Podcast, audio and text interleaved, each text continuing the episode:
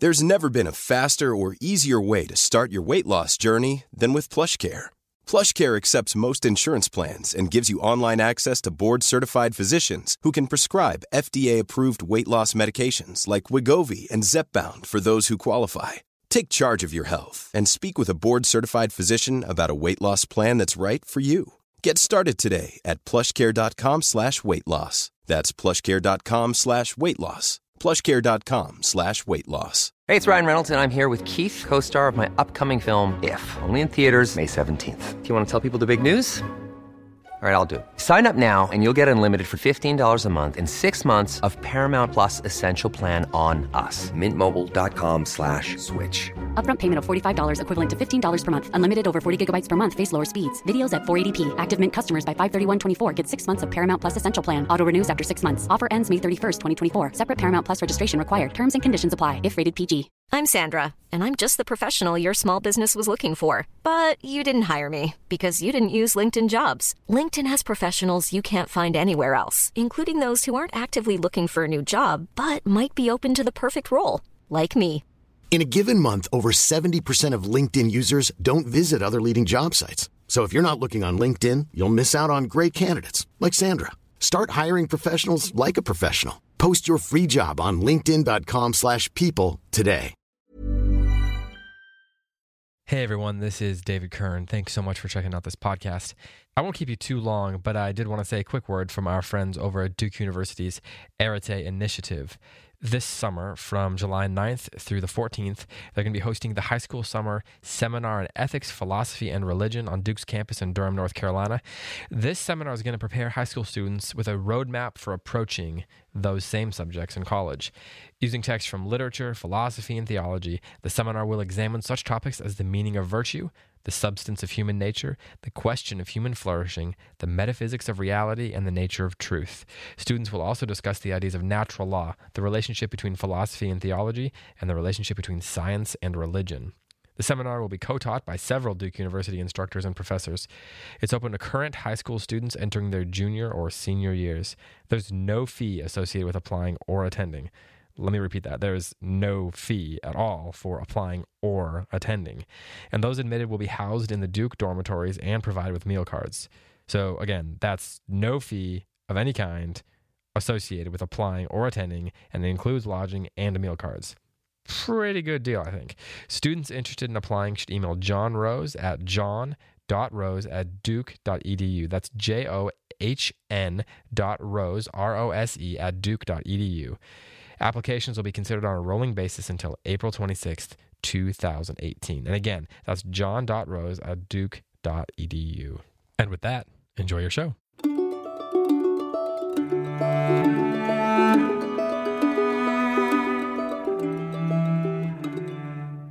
Way back in May of 2001, my friend Joel Brando sent me a text from a 1947 Lutheran school yearbook called 100 Years of Education, and it began with these words During the latter part of this era, the time honored custom of conducting school examinations in public was coming into disuse.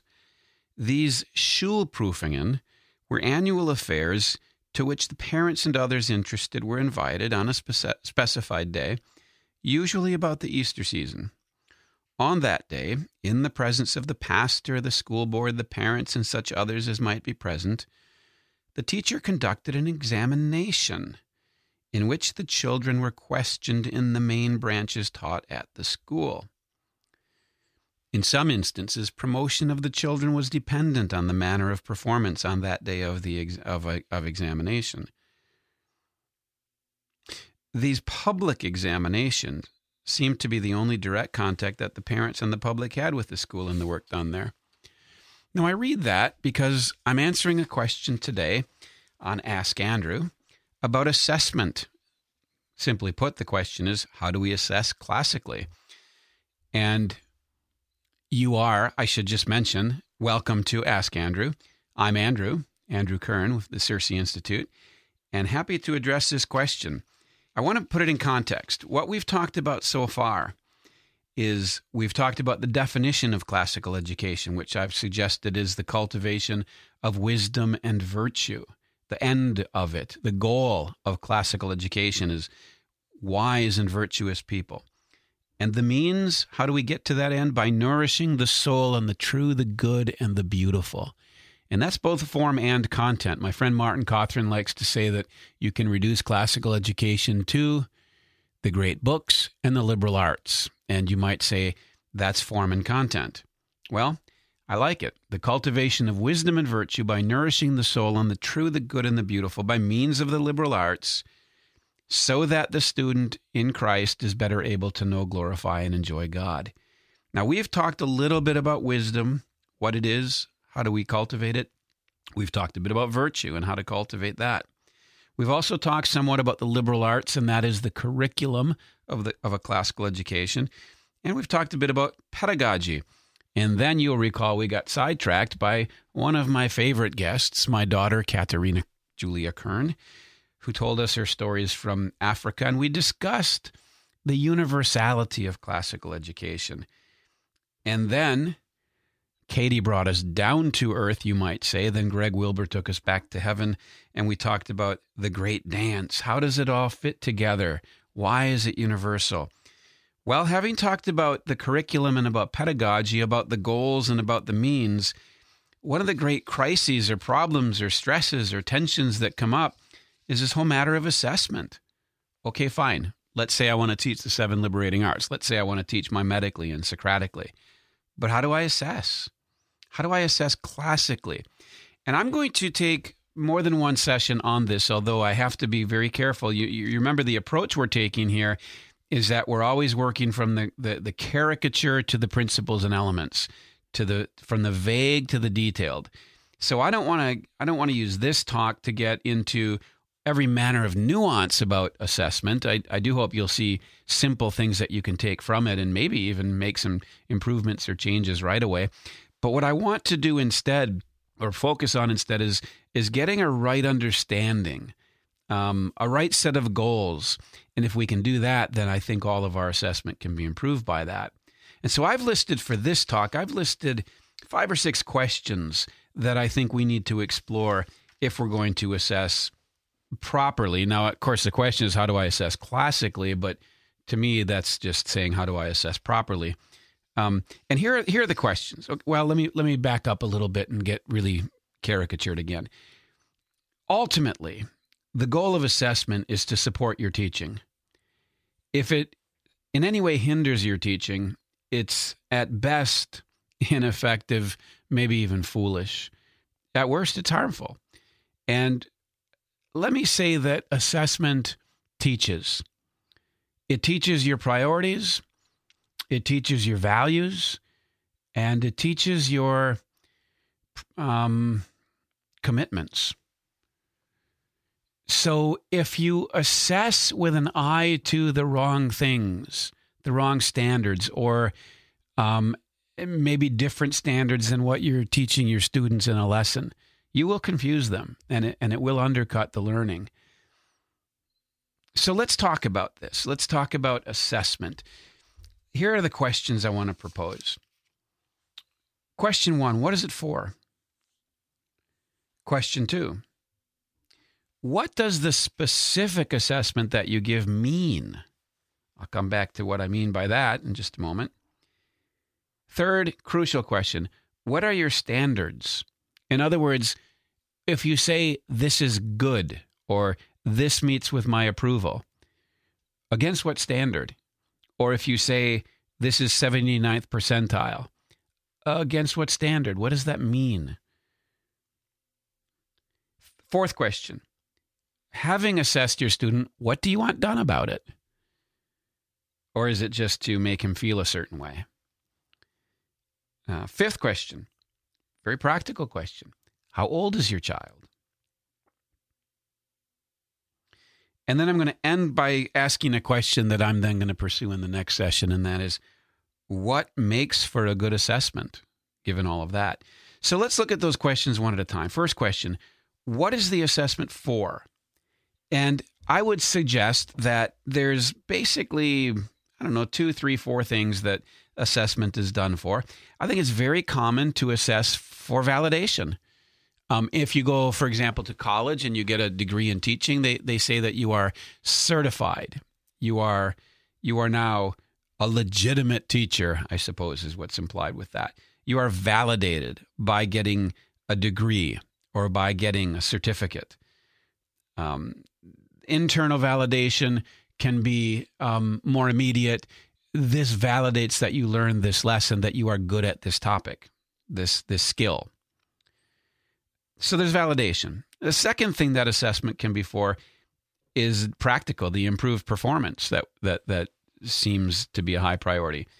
Okay, you you've done this this thing here, this skill, you have mastered this skill this far, but here's some mistakes you made. Do better on this. Or here's the next thing you have to learn. Okay, good. That's very practical. Improve performance. And because the word perform is there, maybe for other reasons, um, let's talk about let eh, well that is often called a formative assessment i i um I have hesitations about that word, but I won't I won't fuss over them right now. Formative assessment. It helps to form the student or at least the student's skills in the direction you're trying to go. The third kind of assessment is a summative assessment, and this is in other words a summary of what's been learned. An example of a formative assessment might be how many um, equations a student can calculate in one minute of addition problems. Uh, you know, speed drill of in addition. Um, because because then you can see which ones he, he knows and which ones he doesn't know, and you can focus your attention. You can be guided by the assessment to to correct to modify your own teaching, so that his students so that your students' performance can improve. An example of a summative assessment might be you finished reading a book and who knows, maybe you'll give them a test uh, to see do you remember these names, or you might have them write an essay that that demonstrates that they understood some key concept in the book. But it's summarizing what's been learned, and basically the summative assessment often um, is used so that you can be done with with what you're learning and go on to the next thing, file it away, and, and say they're checked off the list. But it doesn't have to be a summative assessment is an extremely valuable uh, mode of assessing something that you want to make sure that they, they can summarize, right? And, and then if they can summarize it well, you can carry it forward. So there's three reasons for assessment: validation, improved performance, and, and or formative assessment, and and summary of what's been learned, or a summative assessment. But I think there's a crucial question that we need to ask uh, about the specific assessment we use, and that question is: well, what does it mean? You you read a child's essay, let's say, and you put B on the child's essay, and you're thinking oh, this was this was above average. This was a pretty good essay. I, I, I enjoyed this. I like this. I see real real real communication skills being developed in this child. Not perfect, but but it's good. And all of that thought gets summarized in the letter B. And then the child is given the paper and the child reads B and doesn't know what you were thinking when you wrote the B on the paper. Now, depending on the age, that child has come to interpret B in any number of different ways. It may be that B means you're not a straight A student. You're you're you're not among the smartest kids in this class. Or B might mean, oh, no matter how hard I work, I can't get a good enough grade. Or B might mean, ha, I didn't put anything into that. Still got a B. I was easy. I don't have to work hard at all. Or it might be, you really don't please me. Or it might be, my friend is smarter than I am. And I think it's absolutely crucial to understand that when a child sees that that that abstract sign on his paper that says B, the odds of the child interpreting it to mean what you meant when you wrote it there are, in my opinion, my opinion, I don't know this, but in, the odds are very low that you mean what they understand you to mean. It's a very abstract thing, a B. I, I, I believe that you, you, you could well argue that the A or the B or the C or the D or the F is one of the most pure forms of modern abstract art. It means what the communicator means to the communicator, and it means what the receiver means to the receiver. it also, if you think about this, if you're in a school setting, what does it mean to the parent? The parent, the teacher means one thing, the student means something else. What does the parent mean? I can remember, for example, when I taught third grade, I would write things on on children's papers, or I would I would uh, I would I had a discipline form that that I would um, have kids take home and sign sometimes, and and I meant it literally to say exactly what it said. Your child today did not you know measure up in the honor code in this given area because they did this, and it might have been as simple a thing as as I don't know they they kept leaving a mess on their desk when I told them to clean it up, and you know they. Uh, who knows? Some some kind of detail like that. And all i meant was here you should know this. Maybe remind them. And i would find i found out that the very fact that i sent home a communication meant that the parent felt this was very serious very serious and and kids would come back oh sometimes oh gun shy let's say you have to ask when you put an assessment on paper when you record when you report an assessment to a child you have to ask yourself not what does what do I mean by this, but what does the child hear? What does it mean to the child? And that brings up the crucial point of standards. I'll come to this later, but a good assessment requires that the standards be known, that that what the child is being assessed for be known ahead of time. What are the standards? What is good? Here I'm going to throw out three keywords which we'll come back to in time as we work on this. But you'll hear me talk about these three words over and over again because they drive my they drive thinking in my opinion. They drive all thinking. And if you if you think well with these concepts, you think well, and if you think badly with these concepts, work on it. That's what I'm trying to do is work on it. And those three concepts are nature, purpose, and propriety if you're going to draw standards, if you're if you're going to assess somebody, you have to have standards that are related to the question what is good. And if you're going to ask what is good, what is good work, what is good product, anything like that, you need to ask yourself, what is the nature of the thing I am teaching? Math is different from literature, and therefore, and I, I insist on this, it cannot be taught the same way and it cannot be assessed the same way. Um, the second, the second um, concept here, the second idea is purpose. The purpose of math is somewhat different from the purpose of literature, although there's no question that math and literature ultimately are taught to the same purpose, which is wisdom and virtue. But now here you go. If your purpose in teaching is wisdom and virtue, well, how do you assess for that? Hmm. Changes things, doesn't it? And then the third concept is propriety.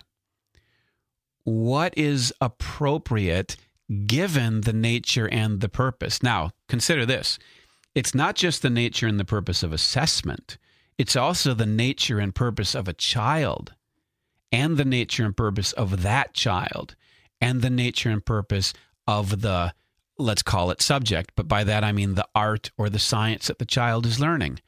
Okay, what is the nature of the child, of the exercise, of the activity? There's a lot of things that need to be taken into consideration, although not by any means an infinite number of things. Um, when you well understand the nature of what's being taught and who it's being taught to, and what learning is, and where the child is, and what your purpose is, then it's much easier to assess appropriately. Propriety, appropriate assessment is assessment that honors the nature and the purpose of the experience, of all the elements of the experience. Again, basically, the elements of the experience are the lesson, the thing to be learned, the child, and assessment itself. So we have to be asking, what are the nature, purpose, and propriety? What what is what is the what are the nature and purpose of these elements, and what's the appropriate way to relate to them? And from those questions, we can derive standards that are useful and appropriate. The next question is what do you want done about it? Now that you've assessed your child, what do you want done about it? Is it just that you want your child to feel a certain way? Are you hoping that because you gave them a C in math, they'll be motivated to, to go get a B? Well, my suggestion on this would be that that's pretty hit and miss because you don't know what they meant, what they what they hear you saying when you give a C.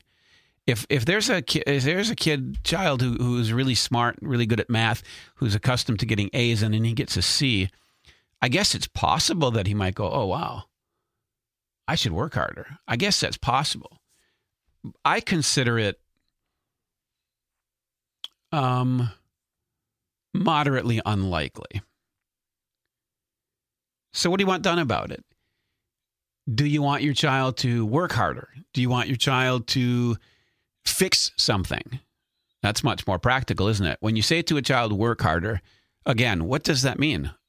Do you mean lose more sleep over this, feel more anxiety?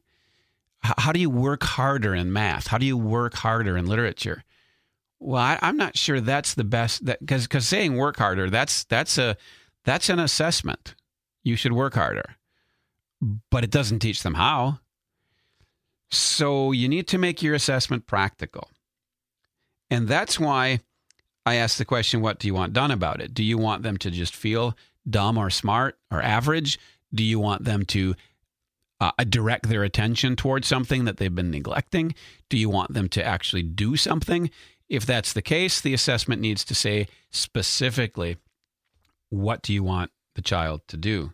Now, having said that, the last question is how old is your child?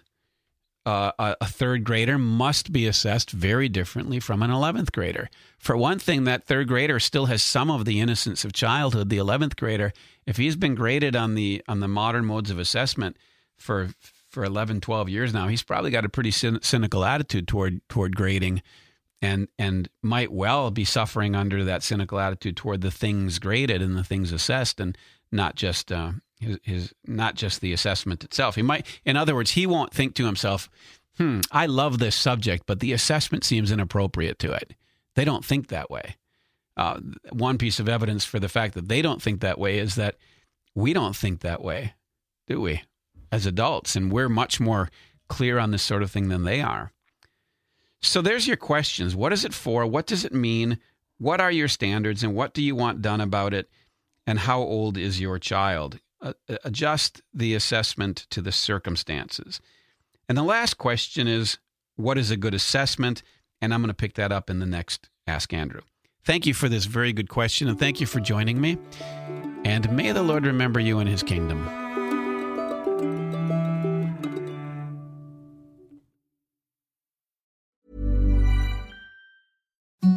Imagine the softest sheets you've ever felt. Now imagine them getting even softer over time. That's what you'll feel with Boll and Branch's organic cotton sheets. In a recent customer survey, 96% replied that Boll and Branch sheets get softer with every wash. Start getting your best night's sleep in these sheets that get softer and softer for years to come. Try their sheets with a 30-night guarantee. Plus, get 15% off your first order at bollandbranch.com. Code BUTTERY. Exclusions apply. See site for details.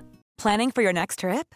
Elevate your travel style with Quince. Quince has all the jet-setting essentials you'll want for your next getaway, like European linen, premium luggage options, buttery soft Italian leather bags, and so much more. And is all priced at 50 to 80% less than similar brands.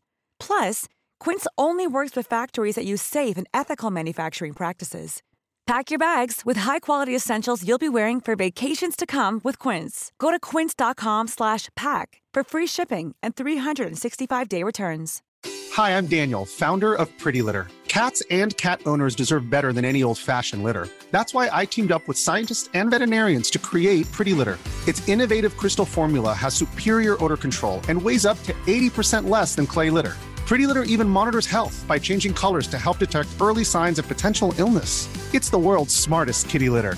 Go to prettylitter.com and use code ACAST for 20% off your first order and a free cat toy. Terms and conditions apply. See site for details.